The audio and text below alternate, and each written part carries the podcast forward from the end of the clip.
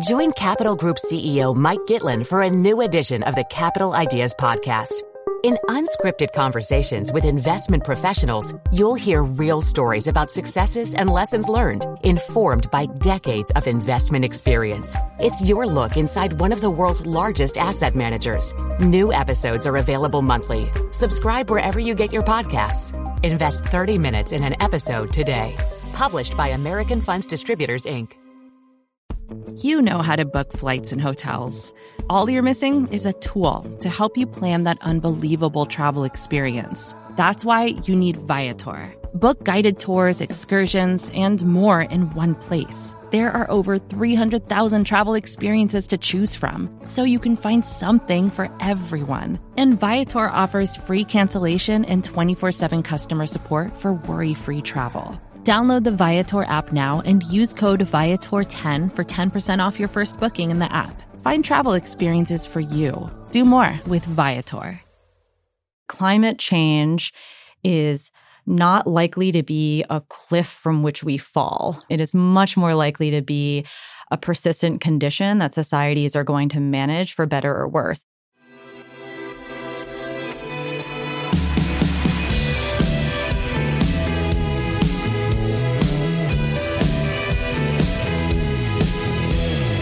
Hello, welcome to the Klein Show on the Vox Media Podcast Network.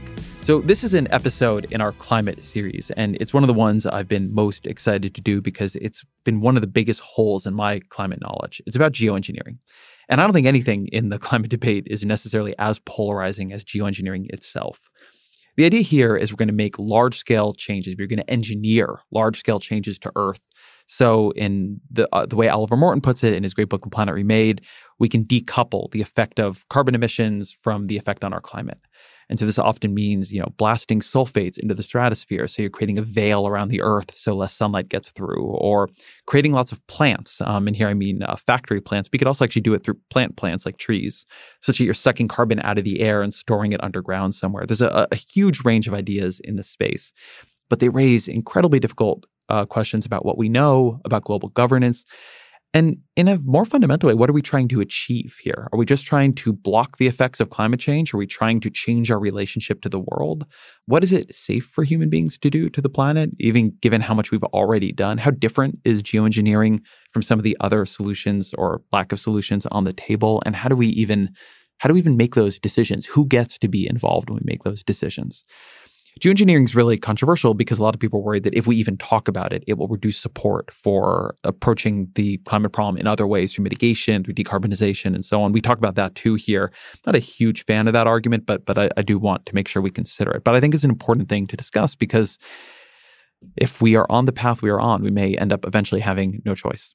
I looked a lot for the right guest on this, um, somebody who really understood the space, but also was able to communicate it and also came to it with, I think, a lack of a lot of people are either hardcore pro geoengineering folks or they're hardcore anti. And I was really looking for somebody who is able to understand and explain the debate without deeply falling into advocacy for one side of it or another. And Jane Flegal, I think, is just amazing on this topic. She directs grant making on climate change at the Bernard and Anne Spitzer Charitable Trust in New York. But but we're really talking to her here. She's an academic at Arizona State University, um, their School for the Future of Innovation in Society, and she studies solar radiation geoengineering. She's done great work looking at the ethical and legal frameworks here, looking at the social science here, and I think is just able to communicate both the debate here, but also a broader approach to climate change in a really valuable way. As always, my email is Ezra Show at Vox.com. Again, Ezra Show at Vox.com. But here is Dr. Jane Flegal. Jane Flegal, welcome to the podcast. Thanks so much for having me. So, I wanted to begin with something I've heard you say before, which is that climate change should be understood as a risk management problem. Like, what does it mean to understand it as a risk management problem? Yeah, as um, others have pointed out, it sort of seems like quite an anodyne assertion at some level, but I think there's been a tendency in um, conventional environmental advocacy to approach climate change as sort of a problem of conventional pollution control, the way that we've approached other pollution control problems like acid rain. And there are a couple of reasons that doesn't quite work with climate change, in my view.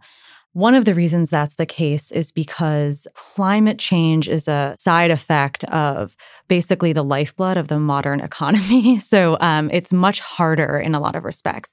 The other piece of this is that because of inertia in human and planetary systems, even if we were to sort of solve the source of the climate change problem, i.e., stop emitting um, greenhouse gas emissions, we would still be committed to some level of climate impacts. And so there's a lot of uncertainty in the climate system um, from a range of perspectives that mean that we need to think about diversifying the set of tools we have to manage what are at some level unknowable risks. So uh, I want to zoom in on something you said there that it is different than traditional pollution problems. So when you say that it's actually a different approach, what does the other approach look like? Like what what are the like implicit assumptions of the other approach? I think part of it is that that you might assume that there is sort of a, a, magical panacea for addressing other pollution problems where you just sort of staple uh, something on the end of a tailpipe, for example, and collect the pollution, and then the problem stops. Um, but that is just not the case for climate because of the persistency problem and the inertia problem that I just discussed, and because of sort of the um, lock in of infrastructure that we currently see. I think you see, see this issue playing out in contemporary debates about climate policy in the US, where, um, you know, for a long time, we've thought about climate policy as being principally about pricing or regulating carbon and that that would that would solve the problem and now you see folks like advocates for things like the green new deal talking about the need to basically rethink all of the infrastructure we've currently built and plan to build um, to power our economies, which is a very different thing. So, one argument I've heard or metaphor I've heard for this from the Breakthrough Institute folks is this asteroid versus diabetes metaphor. Mm-hmm. And I've heard people say, well, it doesn't work because diabetes isn't bad enough. And you can you can put in as bad of a chronic disease as you want, although diabetes can be very bad. Yeah. But um, but that actually I thought was helpful that there's an idea that in 11 years, the climate asteroid hits, and like we either get out from under it or the whole world is destroyed, more or less. That's the implicit story there. Versus, we're going to, this is going to be with us forever. Mm-hmm. And it's going to need a huge range of solves, fixes, approaches in order to just manage it to something that we can tolerably live with. Yeah, I mean, I think that that's right. And I actually think Dr. Kate Marvel, who you had on an earlier podcast, um, very eloquently described this issue, which is that climate change is not likely to be a cliff from which we fall. It is much more likely to be a persistent condition that societies are going to manage for better or worse. And to your point, these chronic conditions can be absolutely terrible. So, um, so it's not a, it's not doesn't make it easier actually. So, what is geoengineering? How do you define it?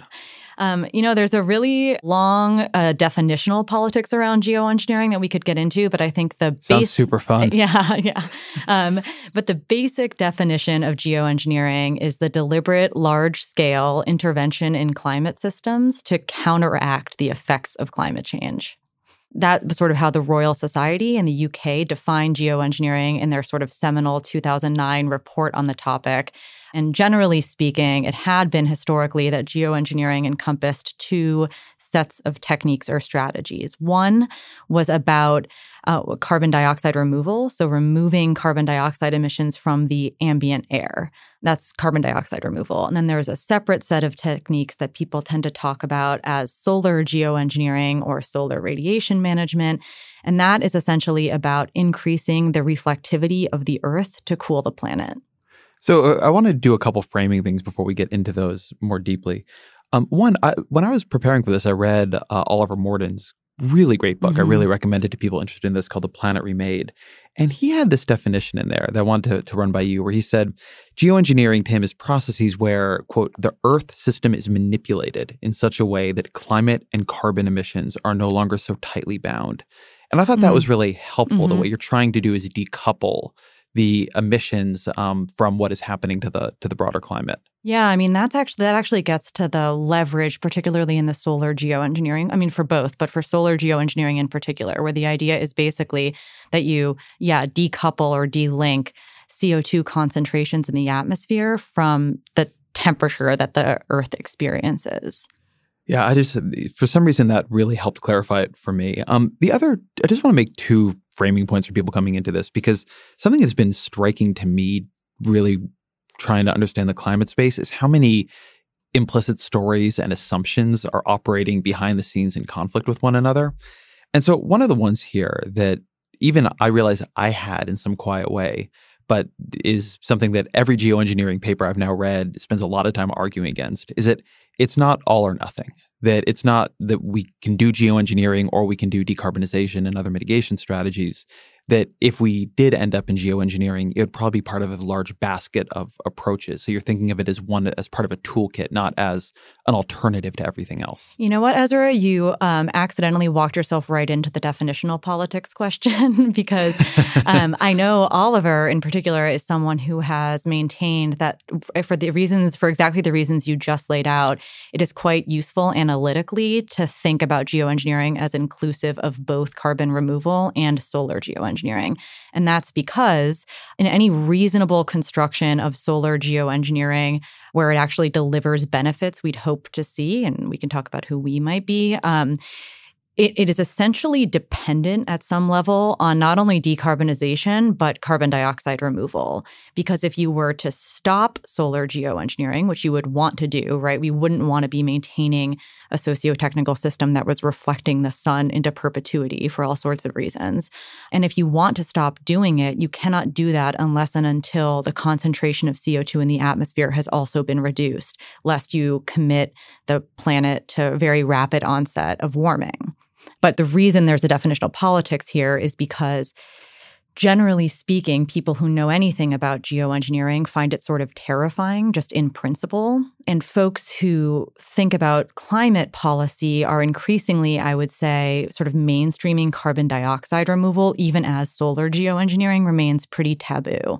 And that, that might also be changing. So the point is that folks who are interested in developing carbon dioxide removal techniques do not want to be at all affiliated with uh, blocking the sun. Uh, and now we've wandered into mm-hmm. my weird definitional theorizing. So when I was, and, and I promise everybody we're going to go way into these uh, actual techniques if you're confused at the moment, but something I was going to get at later. When I've been reading through all this, something that has struck me is that I don't actually think the geoengineering distinction is super useful. That it seems to me that in the way people react to these different approaches, um, particularly the way they react to solar radiation management, where we're you know putting a veil across the stratosphere to to block some of the incoming sunlight or doing something like that, versus um, we're gonna have a bunch of machines that suck carbon out of the air and bury it in the ground somewhere. They're much more comfortable with the 2nd mm-hmm. and I, I think you see that in a lot of places in this debate, such that it often seems to me that the real distinction is that people are pretty comfortable with solutions that use technologies that sound familiar to just go backwards, to, to, to put the earth back in a way they understand it, versus an intervention that is doing something new to the earth system that has a lot of unknown, unknown effects.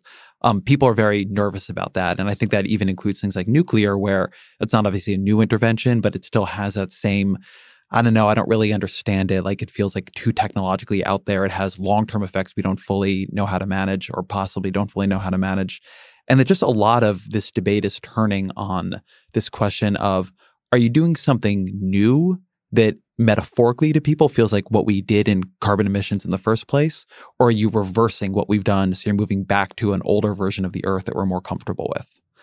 Yeah, that's a really interesting way to think about it. I mean, I can say because I've done some sort of empirical social science looking at public views of, of all of these things.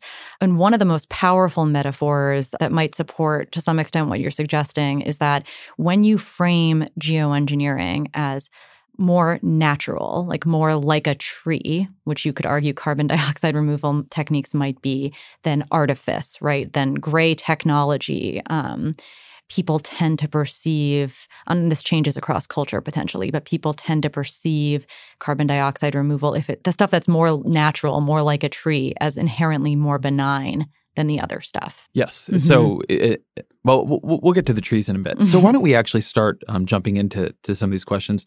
Let's talk about solar radiation geoengineering. What what would that mean? Like, how would it work?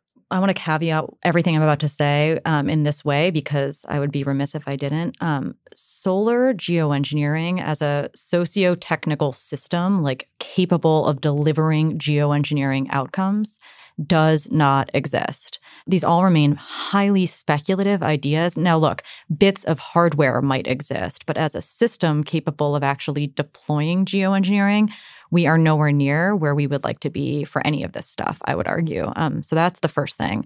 I would say given how little research has actually been done on this topic, I don't think that we know every idea that might come forward. Um, but the the couple big ideas in solar geoengineering, which again is about increasing the reflectivity of the planet to cool things off, are sulfate aerosol injection is a is a popular set of ideas probably the set of ideas that has received the most attention in the scholarly literature and certainly in the media.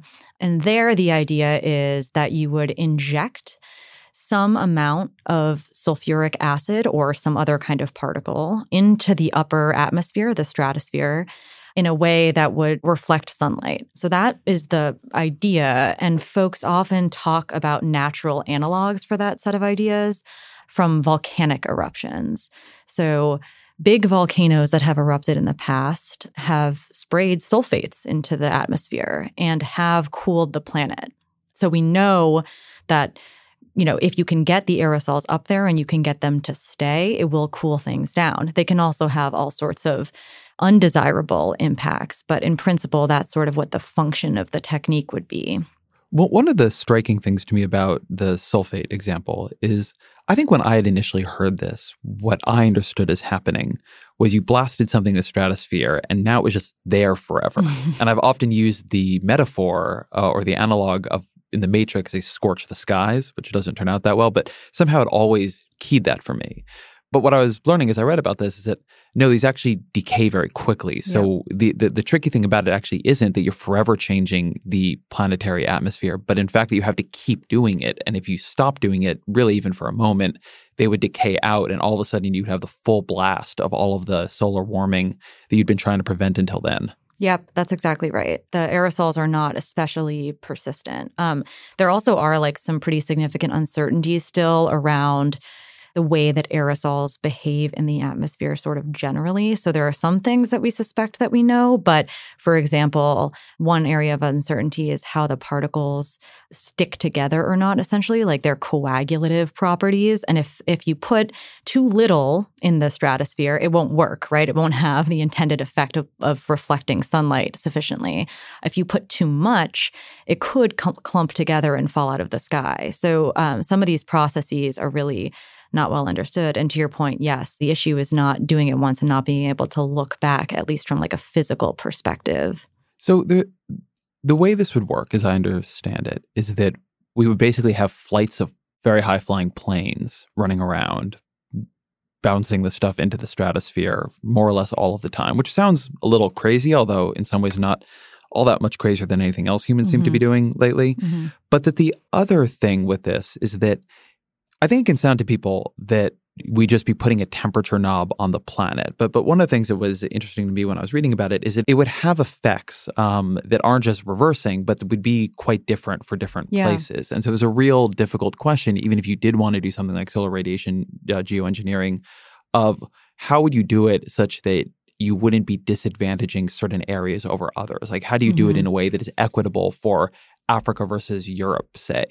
Yeah, and this is a notion that I think is sort of problematically reinforced by the ways in which we're coming to understand this set of technologies, i.e., climate models, right? Because essentially what we have done in these climate models to try to understand the more regional effects of quote unquote geoengineering has been literally to turn down the sun in the model, which to your point, that is not actually a good proxy for what would be happening because you would actually not be driving the climate linearly backward, you would be creating novel climates, actually, in ways that we may not ever fully understand. Um, but and this gets to something it seems to me that's super important is that in every version of this conversation, we are talking about novel climates we don't fully understand. Mm-hmm. That it seems to me that a, a difficult part of the geoengineering debate is that when we talk about climate, we'll talk about an uninhabitable four degree Earth versus current Earth.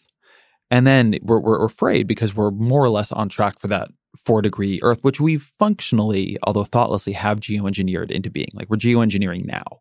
But on the other hand, when we talk about geoengineering, we tend to compare it to, to current Earth.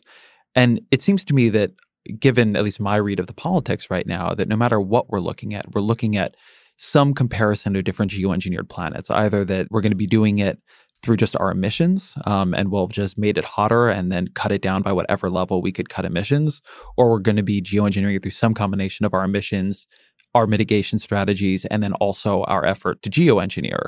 But these are all comparisons of different engineered Earths. Yeah, I mean, I want to push back on one thing you said because this has been a big point of contention again in terms of what defines a thing as geoengineering. Because you said sort of we already are geoengineering, which um, is an understandable yeah, position. I know where this is but to the extent that we are geoengineering, first of all, we are doing it in a highly unequal way. That's one Yes. thing. And the second piece of it is the greenhouse gas emissions, of course, are a side effect of economic activity. So the intentionality question, I think, is much more complicated. But the other point that you're making um, has also been made pretty loudly by advocates of research on this topic, which is that it doesn't make sense to evaluate novel geoengineered climates or the risks of those climates or their benefits outside of the risks of climate change itself. So people often frame this as kind of a risk risk framework is the Mhm. appropriate way to think about geoengineering. Um, and I, you know, I, I take the point, and I think obviously that's the case. Nobody would be talking about geoengineering outside of the context of climate risk, right? Like it just wouldn't even be a thing. And yet, I think this notion that simply talking about it as risk risk, as if that's going to solve the problem, is really problematic because what we know about technology choice is that it is not driven just by um, that it's socially and politically and culturally constructed as much as it is about you know quote unquote science. So it still will be a very very complicated problem and just doing more research and comparing risks understood in a very formalistic quantified scientific way of climate change versus geoengineering may not make a huge difference to the societal conversation about whether or not to do this stuff. Can you drill in on that a little bit for me because I'm not sure I fully uh, I fully follow. What is the alternative to the risk risk conversation? So I think uh, you know this. There's an insight that comes out of some of the cross national work in political science and science and technology studies on risk and regulation, where you know, the way that we tend to approach risk, first of all, there's sort of a tyranny of risk as the only way to understand environmental harm or technology choice, which is sort of a problem because a lot of stuff gets left out. But uh, the other piece of this is that if it were true that risk was an sort of an objective thing that we could just identify through quantitative assessment and then regulate on the basis of that assessment, you might expect sort of much more convergence in national approaches to risk and its regulation, right? And we do not see that actually. So there are huge differences in the way different countries, for example, think about the risks of biotechnology and regulate those risks. Or chemicals regulation. And so the explanation for that is that there are cultural and political roots to how we think about risk um, that are not amenable to resolution via just doing more science. Right. So so let me try to to give an example here to make sure I understand what you're saying. So to, to just use a, a totally different example, let's talk about designer babies for a minute mm-hmm. because let- let's, let's keep it totally non-controversial. but you could imagine a country that says, "Oh great, we have CRISPR and other forms of DNA editing or choice or whatever technology you want to choose here, and that's going to allow us to sort of shape our gene pool so that we're a little bit taller and a little bit smarter. And that's like an that that, that seems like an easy win for us. And another um, country would look at that same thing and say that is a dystopic Mhm. Gattaca-esque society. And that that question right there is not a question science can answer. That's a values question that'll that'll vary culture to culture. That's exactly right. And what's remarkable about this is that countries that might be quite similar along a bunch of dimensions still exhibit these kinds of differences. So, like Germany and France, for example, have very different relationships to nuclear power. Right. But Yeah. but this is true. And I think this is inter- an interesting thing about the geoengineering debate, where it almost seems to me that everything that is true about it is true about everything else in the debate too. For instance, like how you think about growth is going to be very different culture to culture, and how what and, and what sort of weight you put on it. You just mentioned nuclear is going to be approached differently culture to culture, um, and also different countries are just going to are projecting different effects from climate change. The situation Russia is in and the situation Bangladesh are in are different, and so just this question of how are you going to normalize risk expectation and what consequences people are willing to bear versus what kinds of solutions are willing to to consider. That's not a, a problem distinct to geoengineering. No, not at all. And actually, Steve Rayner, who's an anthropologist, and Clare Heyward wrote this great piece called A Curious Asymmetry, where they basically said, look, we're raising all of these issues and questions around geoengineering, and they may be quite valid, but it's interesting to note that we are we tend not to raise them as frequently when it comes to sort of conventional approaches to climate like mitigation. Did you know the Capital Ideas podcast now has a new monthly edition hosted by Capital Group CEO Mike Gitlin? Through the words and experiences of investment professionals, you'll discover who was their best mentor, what's a mistake they made that changed their approach, and how do they find their next great idea. Subscribe wherever you get your podcasts. Published by American Funds Distributors, Inc.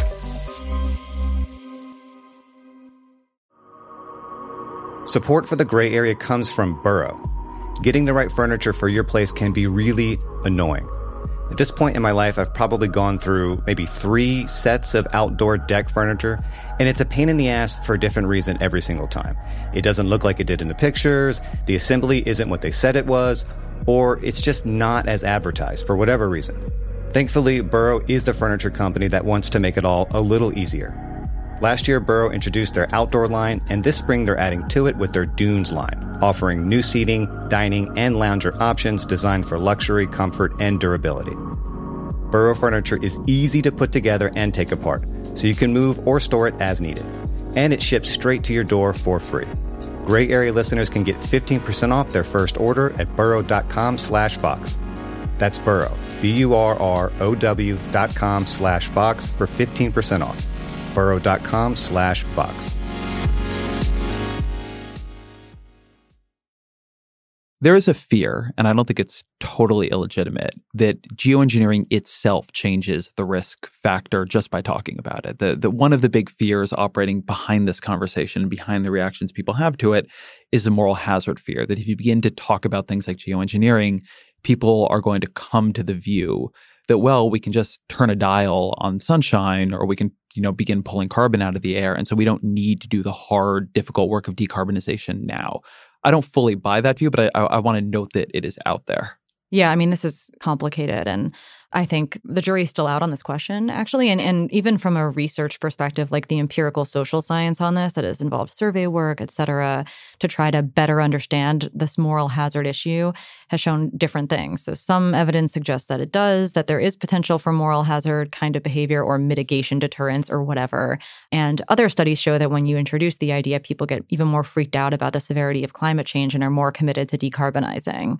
But, you know, I, I want to note one thing here, which is that sort of one of my obsessions in the discourse on geoengineering is really trying to better understand the relationship of the science we are conducting to the societal questions we claim we are trying to answer. And this is one area where I think there might be a mismatch. So, when people talk about concerns about moral hazard or the idea of geoengineering distracting from mitigation, they're not concerned with Ezra Klein's willingness to pay for greenhouse gas emissions reductions, you know, before and after you personally hear about this idea. What they're actually concerned about is what political decision makers are likely to do. And it's not necessarily true that that is going to be a straightforward aggregation of individual preferences. Right. And, yeah. and it almost never is. Although, right. well, it's a complicated. Let's come back to moral hazard because I do want to have a real conversation about that, but I want to get through some of the technical dimensions here first. To almost now say the thing the moral hazard people are worried, I will say, we have a discourse about climate that I think operates sometimes correctly, to scare the shit out of people and to make them think that we are on the verge if we don't do things that, that are dramatic enough that I believe we will not do them in the next 12 or 15 years. Um, that we are going to have an uninhabitable earth of some kind, that we're going to have an earth that is so bad that to even bring children into it might be unfair to them. And one of the things that this set of possible approaches seems to me to say is that at the very least in the near future, there is no reason to believe we will have to have a three or four degree level of warming. That there are ways to, they're not perfect, they're, they're, they're imperfect, they have their own very serious problems, but that the world in which there is so much sunshine that we are no longer dealing with a planet that is is within habitable ranges seems actually not as certain a thing as many people are concerned it is. Mm-hmm. No, I think you're right on the science. And then I think you're also raising the political and value questions that flow from that understanding of the science, yes. which is that we do have choice, that there is agency. And one of the concerns I have is that declarations of emergencies do not necessarily lend themselves to better choices by societies. In fact, you could imagine um, some very bad political outcomes associated with declarations of emergencies, in which you basically suspend all politics, right? And I think that would be very bad. And count me among the skeptical that in today's political climate, declaration of a climate emergency in sort of a militaristic sense would result in equitable outcomes that would lead us to build the kinds of worlds we actually want to inhabit.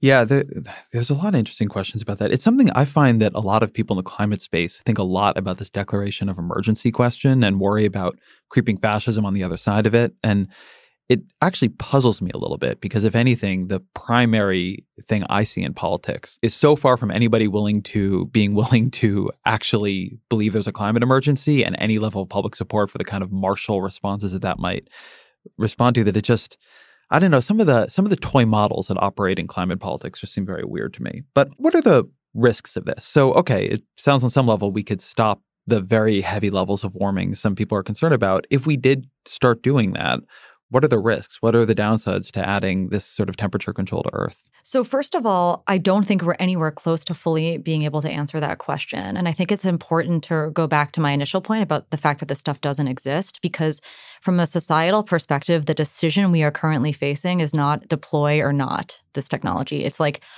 ought we research this? And I think the evidentiary standard is really different for those two sets of questions. So I think it's important to like go back to it frequently. Um, but to your question, you know, I think the kinds of things people are concerned about with aerosol injection in particular are things around stratospheric chemistry in particular could it harm the ozone layer that's a concern and isn't that a uh, correct me if i'm wrong here isn't that a primary problem of certain sulfate chemicals versus there's like a calcium yeah. dimension or like a diamond dust you can do that doesn't do that? well, so this is a it good. all sounds a little crazy when you talk about I it. I know, trust me.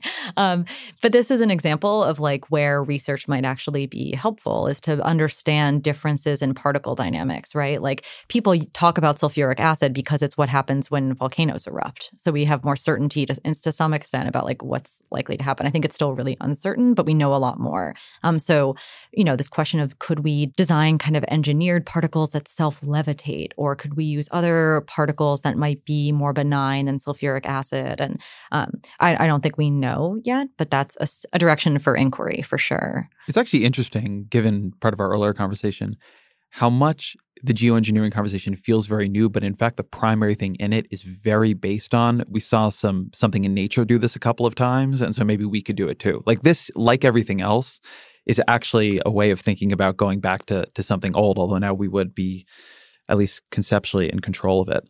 Yeah. Um, the other thing here, it does not stop ocean acidification, which seems like a big deal. Yeah, I think I think it is a big deal. And look, no tool for addressing climate change is going to be a perfect panacea. If we learned anything from the last few decades, it's that. And you know, uh, incre- people are starting to suggest that there might be some carbon cycle feedbacks that might actually help address this via geoengineering. Uh, but the point remains that it's probably not going to do a lot for ocean acidification. So yeah, and ju- and to just draw that out because it took me some time to see this stuff more clearly um, ocean acidification is a reflection of oceans absorbing, among other things, a lot of carbon. Um, and so if you do something that is decoupling carbon and temperature, you still got all this carbon. And so the other things that carbon is doing can still be bad. Like Oliver Morton makes some arguments about, well, it might actually be good for plant growth yeah. because more carbon is actually good for crop yields, at least in some cases. And if you don't then have the offsetting weather patterns that are really bad for crop yields, maybe it's good for for agricultural growth. But then you're in a world where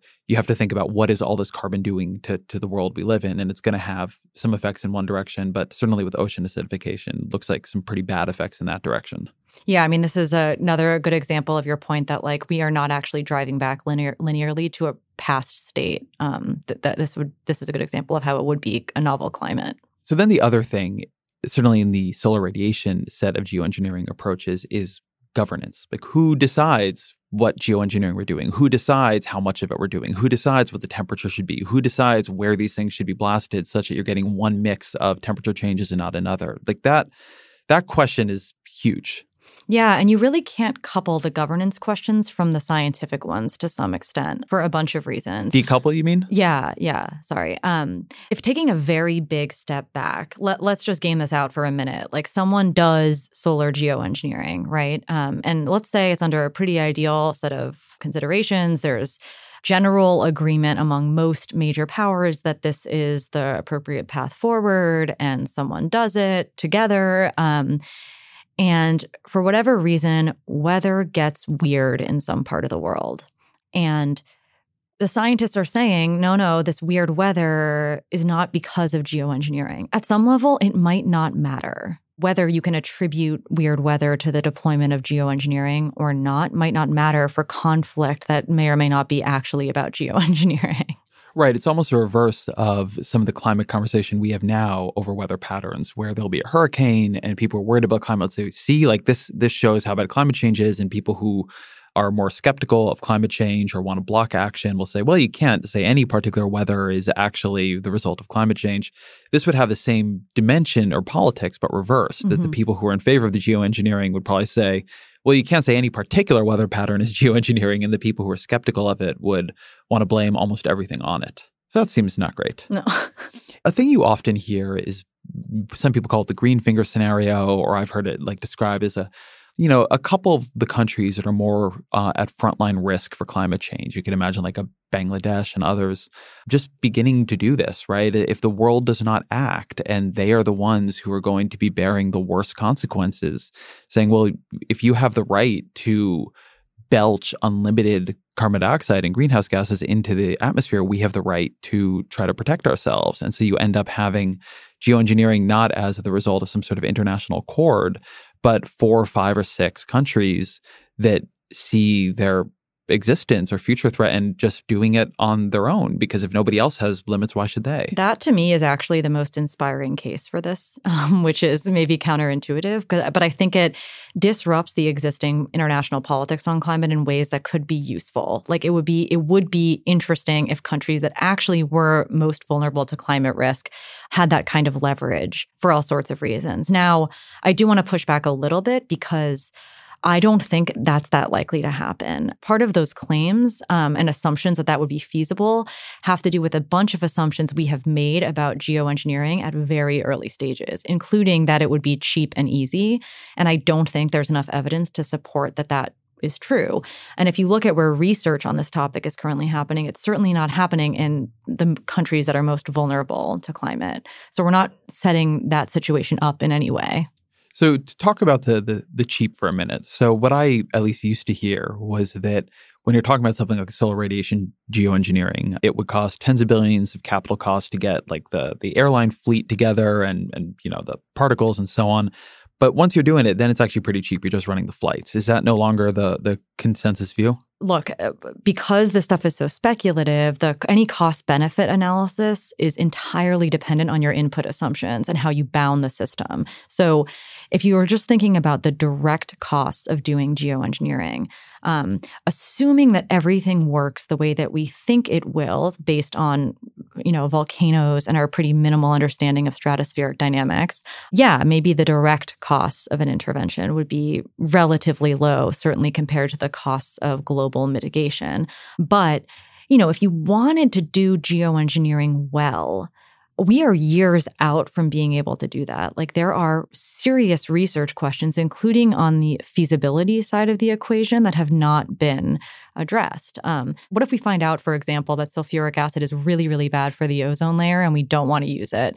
And we decide that the only way that we can get particles to have the desired effects without coagulating and fall out of, falling out of the sky is to use expensive self levitating particles. That throws all of this out, the sort of cheap and easy assumptions, right? So I guess I just want to push back against some of the naturalization of geoengineering as an object because it's so speculative. And then the other point is that none of that accounts for the indirect costs of geoengineering. So, for example, you know, say you're anticipating that there's likely to be conflict about weird weather, you might want to set up some kind of liability and compensa- compensation regime, and that could get very expensive. Um, so, so that's just one example of some of the indirect potential costs. And then there's this issue of unknown unknowns, which are obviously by nature very hard to talk about. But mm-hmm. you were just saying a minute ago, all this is based on our pretty hazy understanding of stratospheric science. Mm-hmm. And it could be that we try to do something like this, certainly over a longer period of time, and it does things that nobody's expecting. Yeah. I mean, there's a long history of the US in particular having like a particular model of the way science gets used in decision making, which assumes like do more science, it's good for progress, it will reduce uncertainty, which will lead to rational and better societal outcomes uh, rational decision making and better societal outcomes. And there are a couple of links in that chain that might not work the way that we think they do. Um, you know, when you talk to Kate Marvel about climate science, she noted um, some of the uncertainties around equilibrium climate sensitivity. And that's an area of scientific inquiry that we've been pursuing for some time with reasonably significant resources. And more research arguably has reduced our ignorance at some level, but expanded the uncertainties. So I think this expectation that just doing more research is going to, you know, make us more certain about what will happen if we do or don't do this is probably wrong. And then, of course, how science and research gets used in decision making, as it's all, it's, you know, a separate set of complications. And just to say, that doesn't mean that that takes geoengineering off the table at all. Like societies make decisions in the face of irreducible uncertainty all the time. But those decisions and that decision context tends to be better when we are honest and clear about uncertainty and its management early on. Oh, that's that's have we ever been? Has that ever happened? um, so t- let's move actually to carbon geoengineering. T- tell me about what that is. So, carbon removal is essentially this idea that you could remove CO2 emissions from the ambient air. So rather than kind of capturing CO2 as it leaves a power plant, for example, you're sucking it out of the out of the atmosphere. So it's removing the concentrations of CO2 that are already in the atmosphere. And then you do something with it. So you store it, you use it, you do something with it. And for it to be truly carbon negative, you have to store it somewhere permanently right? Because if you're if you're using it in ways that it gets re-released it's at best carbon neutral. Can you just talk about the storage issue a minute? Because i think mm-hmm. for those of us who do not understand any chemistry whatsoever it just seems weird, right? like it's an invisible thing. Like, what do you mean you have to store it? Like, it doesn't take any. So, can you talk about what it what happens when you store it? How much space it takes? Just what that dimension of it. You this might be like slightly too technical for me um, to give like a robust explanation, but essentially, you pull the CO2 using some chemical processes for the most part um, out of the air, and then you compress it, and then you inject it underground. So it's actually like, if you think about it this way, our entire fossil fuel infrastructure depends upon taking a bunch of stuff out from underground um, and releasing it into the atmosphere. And this is essentially just reverse engineering that process. So one of the thing about storage is that the sites that would be most amenable to storage in the near term are the places that have already been depleted because of oil and gas development. Isn't that poetic? I know. so how how might we do this? It seems to me that there's everything from somewhat natural options, like planting. I think Freeman Dyson, the famous scientist, has talked about huge sycamore forests all over the world, all the way to like we're going to have machines all over the world that, that that are running this project. Yeah, so there are a couple of things, right? There are kind of quote unquote natural techniques, which really bothers me. Um, but there are natural, nature based approaches, which include things like finding better ways to uh, store carbon in soils through particular kinds of agricultural practices, right? So there's like a soil carbon category, um, potentially quite useful and helpful, but very uncertain, particularly around its ability to scale. Then there is afforestation, like planting a bunch of trees. You know, we know that trees take CO2 out of the air, but we also know that there are issues around permanence. And obviously, to do as much carbon removal as we are likely to need to do to keep temperature within some reasonable range, we're talking about like very, very significant land use implications of afforestation, for example. And then there is kind of like, there's like sort of hybrids between natural approaches and technological approaches where you would do things like use biomass to produce energy and then capture the carbon dioxide. It's called BECCS. That's a very popular set of ideas. And then there are the more technological approaches, including things like direct air capture, where you basically like build a machine that functions a little bit like a tree, uses chemical processes to suck CO2 out of the ambient air and then store it. And my sense talking to people is that these sound really appealing when you hear them. And then when you understand the science of them, that while they might be part of the solution, I, I can't find anybody who really believes that this is the way we're going to quote unquote solve climate change. Like this would be the only way to solve it in the sense of taking taking it back out of the atmosphere. But listen, nobody's nobody's solving climate change. No, well there you go. nobody's solved, but but yeah, I mean, look, interestingly, the Intergovernmental Panel on Climate Change, when it released its report on what it would take to limit global average temperatures to one and a half degrees above pre industrial, right? That was like the goal that countries agreed to, at least aspirationally. And then you had the scientists and economists build a bunch of models that tried to basically solve for one and a half degrees.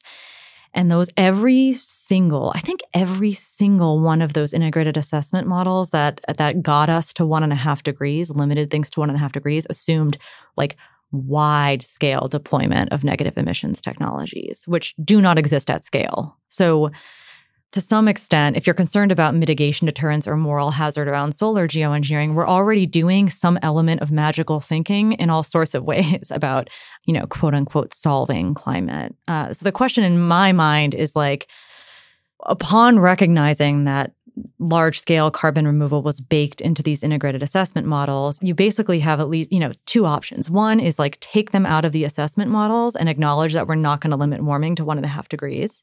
And or Two, do the RD&D now to figure out if there's a there there, right? Um, because the worst case is that we rely on this like magical unicorn fairy dust and we never actually do the near term work to figure out if we can get there. So, do you think it is an open question that we could get there, that it would be possible to scale up machines to this level?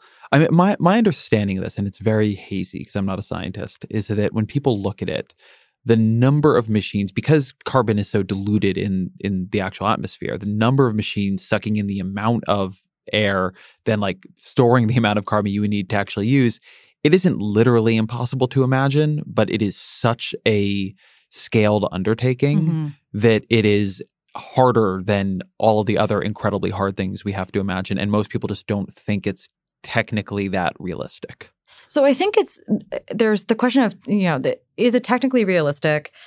I think potentially, but as but the scalar question is the is the toughest one. Like, can it scale? Part of this is also how much of it do we actually think we're going to need?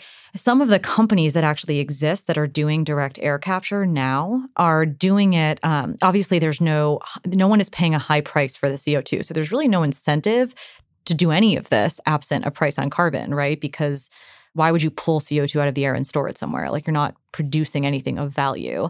So there's an effort to try to find markets for the use of that CO2 right now that would help make this whole endeavor economically rational. Um, so it's so crazy we don't have a price on carbon. Yeah. Like we have to find markets for people who want this stuff as opposed to like the future. I know. Well, well, so actually a tax credit that was enacted in Congress uh, last year or 2 years ago called 45Q basically is a price on carbon at some level. So it you get a tax credit for capturing CO2 and you know there's a value that tax credit has a value. So at some level it is sort of a price on carbon. And that's part of the reason some of these direct air capture projects are getting financed you know they have this tax credit for doing it and they also for some of these companies they're sucking the CO2 out of the air turning it into a synthetic fuel and then selling that fuel into markets that place a value on the sort of low carbon nature of that fuel so we're finding a lot of creative ways to bootstrap policy incentives together uh, to help uh, scale this stuff. What's the implicit price on carbon from 45Q? Like, what are, what does that net out to? Yeah, it varies with with what you're doing. So if you're just doing like conventional carbon capture and you're not pulling out of ambient air, it's lower than if you're pulling it out of the ambient air. And I think it ranges. I don't really want to go on the record for this because I'm not, I don't have the numbers Yeah. in front of me. You know, in addition to this market I laid out around selling fuels that you make from CO2 that you pull from the air into low carbon fuels markets, because you're also getting a credit for that. Um, the other option is to like put the CO2 to some other productive use, turn it into aggregates, What's an aggregate? like something that gets used in uh, construction materials. Or you could think about taking that CO2 and using it in other ways. At the moment, you know, at the moment in the US, we are doing something called enhanced oil recovery, where we are literally taking naturally occurring CO2 out from underground, sending it by pipeline to areas of the country where the oil and gas reservoirs are somewhat depleted, injecting that CO2 into the reservoirs, producing more oil, and then selling that oil. So one option is to take, rather than source the CO2 that you're using for enhanced oil recovery from naturally, you know, sort of stored sources, pull the CO2 out from the sky and use that CO2 to do enhanced oil recovery. Obviously, that's not carbon negative, right? Um, and it's quite controversial. So one, that does seem a little like taking with one hand while you give with the other. But putting that aside, one of the things I never know how to rate with this is is this one of those technologies where if we just give it 15 or 30 or 40 years and we actually cared about getting it right so we were investing the r&d or putting a price on carbon we would just be able to make it better the way we've made computer chips better and then it would all work out. So what you really just want to do is solar radiation for a bit while investing in this or is this one of those technologies that is bound by physical laws and constraints such that it is never going to get um, so great that uh, it's a it's a big part of the answer like like how do you see it Yeah, I mean, I don't. The truth is that I don't know the answer to this at this stage, but I think there are going to be differences across like sub techniques in carbon removal.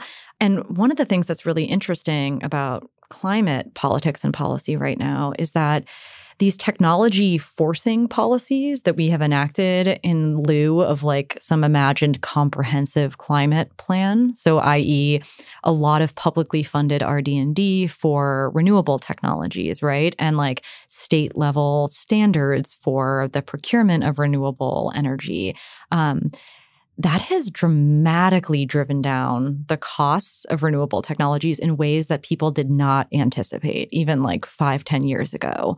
So the question is can you replicate that a- across carbon removal technologies? And I've heard some people argue that that might actually be the case. You might get economies of scale um, and cost declines in modular, you know, small kind of modular direct air capture technologies, but I just I don't I don't think we know and I don't think we can afford to not find out, I guess. And, and just in carbon capture, there's a difference between the idea that we're going to have massive plants based all around the world pulling in the air and just pulling it out of the air versus a more limited deployment of this, which I think you've gestured to already is happening, at least in some places, is that it's much more concentrated, um, say coming out of a car exhaust pipe, or it's much more concentrated coming out of a smokestack in an oil refinery. And so, if you had the right incentives, you could at least get some of the benefit by doing that now in the places where uh, the the the emissions are most intense. Yeah. And I think one reason this is receiving a lot more attention is because as we get really serious about like driving emissions to zero across all sectors of the economy, people are spending a lot more time talking about emissions from the industrial sector. So, like manufacturing processes and chemical processes, where for a bunch of reasons, it's just much harder to decarbonize those things with like existing technologies. And one option that we are probably going to need to decarbonize industry is carbon capture. People debate the value of carbon capture for things like um, coal plants and natural gas plants in like the power sector, like electricity production. Um, but I think it's much harder to make that kind of anti carbon capture argument in the industrial sector. And quite frankly, I think it's hard to make it in the power sector if you're talking globally. But Yeah, it seems to me that if we were at any minimal level serious about climate change, we would have been doing that for years now. Right? Like that technology is already more or less there. The idea that we're not I mean, one of the things that is so frustrating to me about not the geoengineering conversation, but the entire conversation is that we are so far from even doing the things we know we could do. Um, and that's forcing us to think about these much more, um, I don't exactly want to call them extreme, but ambitious and uncertain approaches. Because, like, we could have been spending 15 or 20 years now putting into play like the simpler technologies and mitigation strategies, and we just haven't been. Yeah. And one of the things, like, this gets back to the risk management frame because one of the things that's hard about this for m- me and the way I think about this is that I think there's a tendency because of the kind of temporal urgency in the climate problem to just like pick what we think will be the optimal path for decarbonizing the economy by 2050 and just like stepping on the accelerator. And obviously, like the political constraints make that pretty much impossible at the current moment. Um, but even if that weren't the case, there is so much uncertainty in like these socio-technical systems that um, that we just have no way of knowing for certain what 2050 is going to look like. And so that suggests that we should really be diversifying across all of these areas, right? Like the question should not be what's the optimal path from like a cost benefit perspective, but like what are the things we could do now to address climate that would be robust in the face of like multiple plausible futures. And I think that that would lead you to a potentially a very different set of near-term actions. Support for the gray area comes from Greenlight. If you're a parent of teenagers, you might be starting conversations about money management and financial literacy. So often, the best way to learn is to do.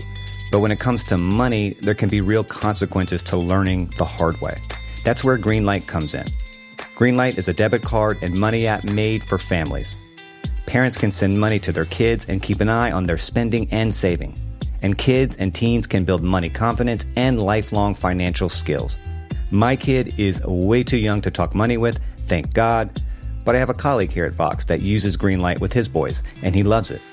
If you want to help your kids learn about money, consider Greenlight. It's a convenient way for parents to raise financially smart kids and for families to navigate this stuff together. Sign up for Greenlight today and get your first month free at greenlight.com slash gray area. That's greenlight.com slash gray area to try Greenlight for free. Greenlight.com slash gray area.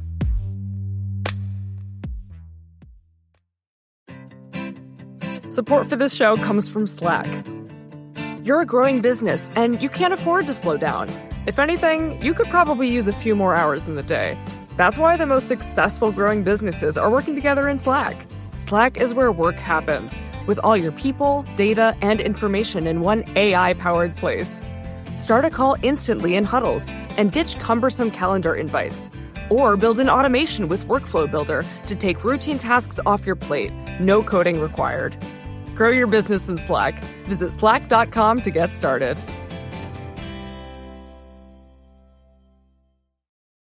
Let's talk about geoengineering and moral hazard. Tell me about this debate. Yeah. So, for as you pointed out earlier, for a long time, part of the taboo on geoengineering has been this fear that people might actually like the idea too much. It's sort of interesting because for other emerging technologies where we're fearful that there will be controversy, the expert elite tend to be fearful of a fearful public. But in this case, there's almost a fear of a um, enthusiastic public, right? Um, and the idea there is that people will see solar geoengineering as a cheaper and easier alternative to reducing emissions, which it's not for all the reasons we discussed, um, and refuse to invest any meaningful money or political capital in decarbonizing and just and just go with geoengineering right? That's basically the fear and I mean, I understand why people have that concern. We live in a political world that is not dictated or shaped by like a strong, but the strongest physical understanding of the science of the climate system, right? So, like, you can see how that might be actually a real risk. Part of the problem is that the way that we've tried to understand those dynamics, I think, has been kind of impoverished, in part because you know, as any discipline in science, the uh, sort of economists and political scientists and sociologists have tended A, there are very few of them because the field is so small. And B, when they approach it, they take like existing tools and just lay them on. And so we'll do surveys where we ask people, like, here's geoengineering. It could do this. What do you think we should do? like, or does it scare you more about climate ch- change and make you think we shouldn't be talking about this at all? Right. Like, we do all these things to try to understand that. But as I mentioned earlier, I don't understanding individual perceptions about the quote unquote moral hazard question may not actually be answering the question we care about. Yeah, I'm very skeptical, honestly, of the of the relevance of that kind of survey Same. work to how things play out in politics. Um, and I'm having just watched a lot of these debates move from what do you think of this, American people, to actually the parties are fighting about it and people running ads and the the the reaction is very different once the public attention and political attention focuses. But nevertheless, within that, the, the general idea of geoengineering and moral hazard, the part of it that I find a little tough to swallow is it is very hard for me to imagine the conception of either the electorate or the political elites such that you would have an electorate that is concerned enough about global warming that it would do things like geoengineering but not concerned enough about global warming that it would do anything before that. When what I what I seem to see when I look around is that the dividing line here is do you think global warming is a big enough deal to do something about? And if you think it's a really big deal, you probably support a basket of approaches um, and will need to. And if you don't think it's that big of a deal, you don't want to do anything at all. But like, given that things like geoengineering would come out of the same basket of carbon pricing and R&D investment that would be required for every single solution on the or approach on the menu to become viable um, or to become deployed or whatever it might be. That it's just I, I don't know. Mm-hmm. it just seems to me like a false choice. Yeah, I mean, and I guess the the question one question is like if and when there is a political cost that is felt for opposing climate action and people pivot, where will they pivot? I can understand what you're saying. Like, what what evidence do we have that this is where they would go of all the things that they could do? Um, but you know, uh, who knows? I, I just I don't think that we know. I, for me, as someone who thinks a lot about how you can structure research in ways that are more or less responsive to um, demand for that research and societal outcomes, like the question is, can you manage moral hazard dynamics? Like, you know, my place in this, and people don't love it when I say this, but I think like the only thing I am reasonably knowledgeable about here is actual political dynamics. By the time there's a political cost of the level there will need to be to do something about climate change, it will be by the lights and schedule of the people who care about climate change too late. We are going to be way past. I'm I'm sorry, like this is fully what I believe, like way past two degrees baked in and probably on the on track for much much more. And so it isn't that I don't think you should have full scale political mobilization to decarbonize now in the next 11, 15 years. But I, have I've watched too many things fail in the Senate, and that's to say nothing of what's happening in China and India and everywhere else in the world. We've not had one of these international accords actually get followed. So, just by the time we're there, we're going to need everything. Yeah, I mean, so I I do agree with. I mean, obviously, given my risk management frame, I'm sort of an all hands on deck kind of person. Under, but but I think that these are political and value choices, not ones that are only dictated by the science. Um, and I think that we should try aim to be more inclusive than not in questions about sort of earth shaping interventions. Obviously, and look, I I don't think that we have the luxury to like decide it's too late and then turn to like fatalism. Like even if right. that were true, it doesn't matter. It actually is immaterial to my actions today, right? Like, but, but that's a little bit why I actually think the moral hazard argument is another argument that to some degree is standing in for a more direct values argument. Agreed. Which is, I think the issue a lot of people have with geoengineering, um, particularly solar radiation geoengineering, is that there is a very powerful underlying view within the climate debate that the end result of this has to be that human beings appreciate more and invest more in living in some peace and harmony with nature and stop believing we can control this entire earth system versus other people who you know in the sort of charles mann wizard prophets divide are more wizards and think what we're trying to do is keep the human experiment and endless growth and 12 billion people and eventually going to mars and the whole thing going. And that some of this is really just that debate playing out through an argument about political tactics. Yeah, so two things. One, this is exactly why I am very skeptical that any amount of additional research on geoengineering is going to resolve that dispute. Like that suddenly we're going to societies are going to decide like, "Oh right, we've reached that evidentiary threshold and like science tells us that this is the right thing to do, so let's do it. Like that's not how the world works. Um, and even within the environmental community, maybe especially. And B, to this point about like a preference for kind of social engineering over technological engineering among some facets of the climate community. I'm not taking a position over which is more desirable. Um, but one thing I will say is again, we ought to be symmetric in our analysis of these things. Like, an imagined world in which we dra- like radically socially engineer the entire planet is also magical thinking. Oh, absolutely. I mean, and the unintended consequences of trying to slow or enter into a no growth equilibrium for the entire. I just, I know people think about this and I know there are arguments for it, but I just think that people should just look at what the left correctly understood about austerity politics in the past couple of years and what some of the outcomes to that have been. I am not saying that it could never happen, but by the time you were willing to get people to accept that, you would be living in such a dystopic hellscape that that would be what they were willing to accept. I'm just very like again, this is like me playing the political analyst, but I am extremely skeptical that people have really understood the political ramifications of what that would mean. I just I don't think it is imaginable. And here I'm like laying more cards on the table than I quite meant to, but I don't think it is imaginable under any circumstance that we would want to be in. Yeah, I mean, in the context of climate, one of the things that's important about this conversation is like we do not know how to solve climate change. Like we know more or less that we have to re- get our emissions to zero as soon as possible, but even then, we don't know what the world is going to look like and we there's a lot we're going to have to adapt as we go. There are a lot of open questions.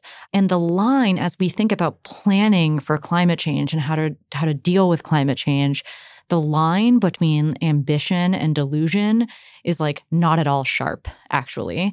And people use ambition and delusion and the lo- boundary drawing between the two strategically to advance their own political and value agendas. So for me, you know, say I'm someone who thinks solar geoengineering is crazy, but I'm really investing in pl- invested in planting more trees. Like imagining, you know, a landmass five times the size of India covered in trees is not magical thinking. It's actually ambitious and desirable. But your plan to reflect sunlight with aerosols is total magical thinking and insane. Right. Yeah, and and and this within your, I, I really like that, and this within your risk management perspective, I think is is an important distinction. I actually don't have a very strong view on whether or not it would be better to go in one direction or another in terms of this sort of wizard prophets. I actually find a lot that appeals to me within the we need to learn to to live in more harmony with nature. I just think that is going to get decided by us not doing it. Um, I just look at the politics of this. I look where we are. I look where we have been, and I fully honor um, everybody who's doing work to move us faster. And like that is part of why I'm doing this series too. But in terms of trying to understand it, I think that is a choice that is going to cease being a choice given the time frames people have. I mean, I know you're not a time frames person, but when you hear these things like if we want to stay under 1.5, we have to do X in 10 or 15 years. And I look at where we are now, since we're not going to do X fully in 10 or 15 years, we're going to get into a position where you can't just have one of the two options. You're going to need to be doing all of them at every level you can simultaneously. So it's a good argument to have. And in an idealized world, I might even come down on it. On a frankly, an idealized world, we're going to have a very different policy equilibrium than the one we're going to have. But in the world we're in, it's why I think it's really important to be doing very heavy levels of carbon pricing and R and D now because you want to have as many things figured out by the time we're ready to use them or willing to use them or need to use them as we can. And then this uh, gets to one more thing because I think part of the risk management frame is diversifying the set of tools. And part of it is diversifying the set of perspectives that are brought to bear on the problem. And that sometimes gets lost. And, you know, we talk about we a lot when we talk about managing climate change. And I don't want to like, you know, th- this can get kind of frustrating too. But the, but the truth is like there are agents in this model of the war of future world that we're referencing and are empowered in different ways or disempowered in different ways to actually engage in these choices.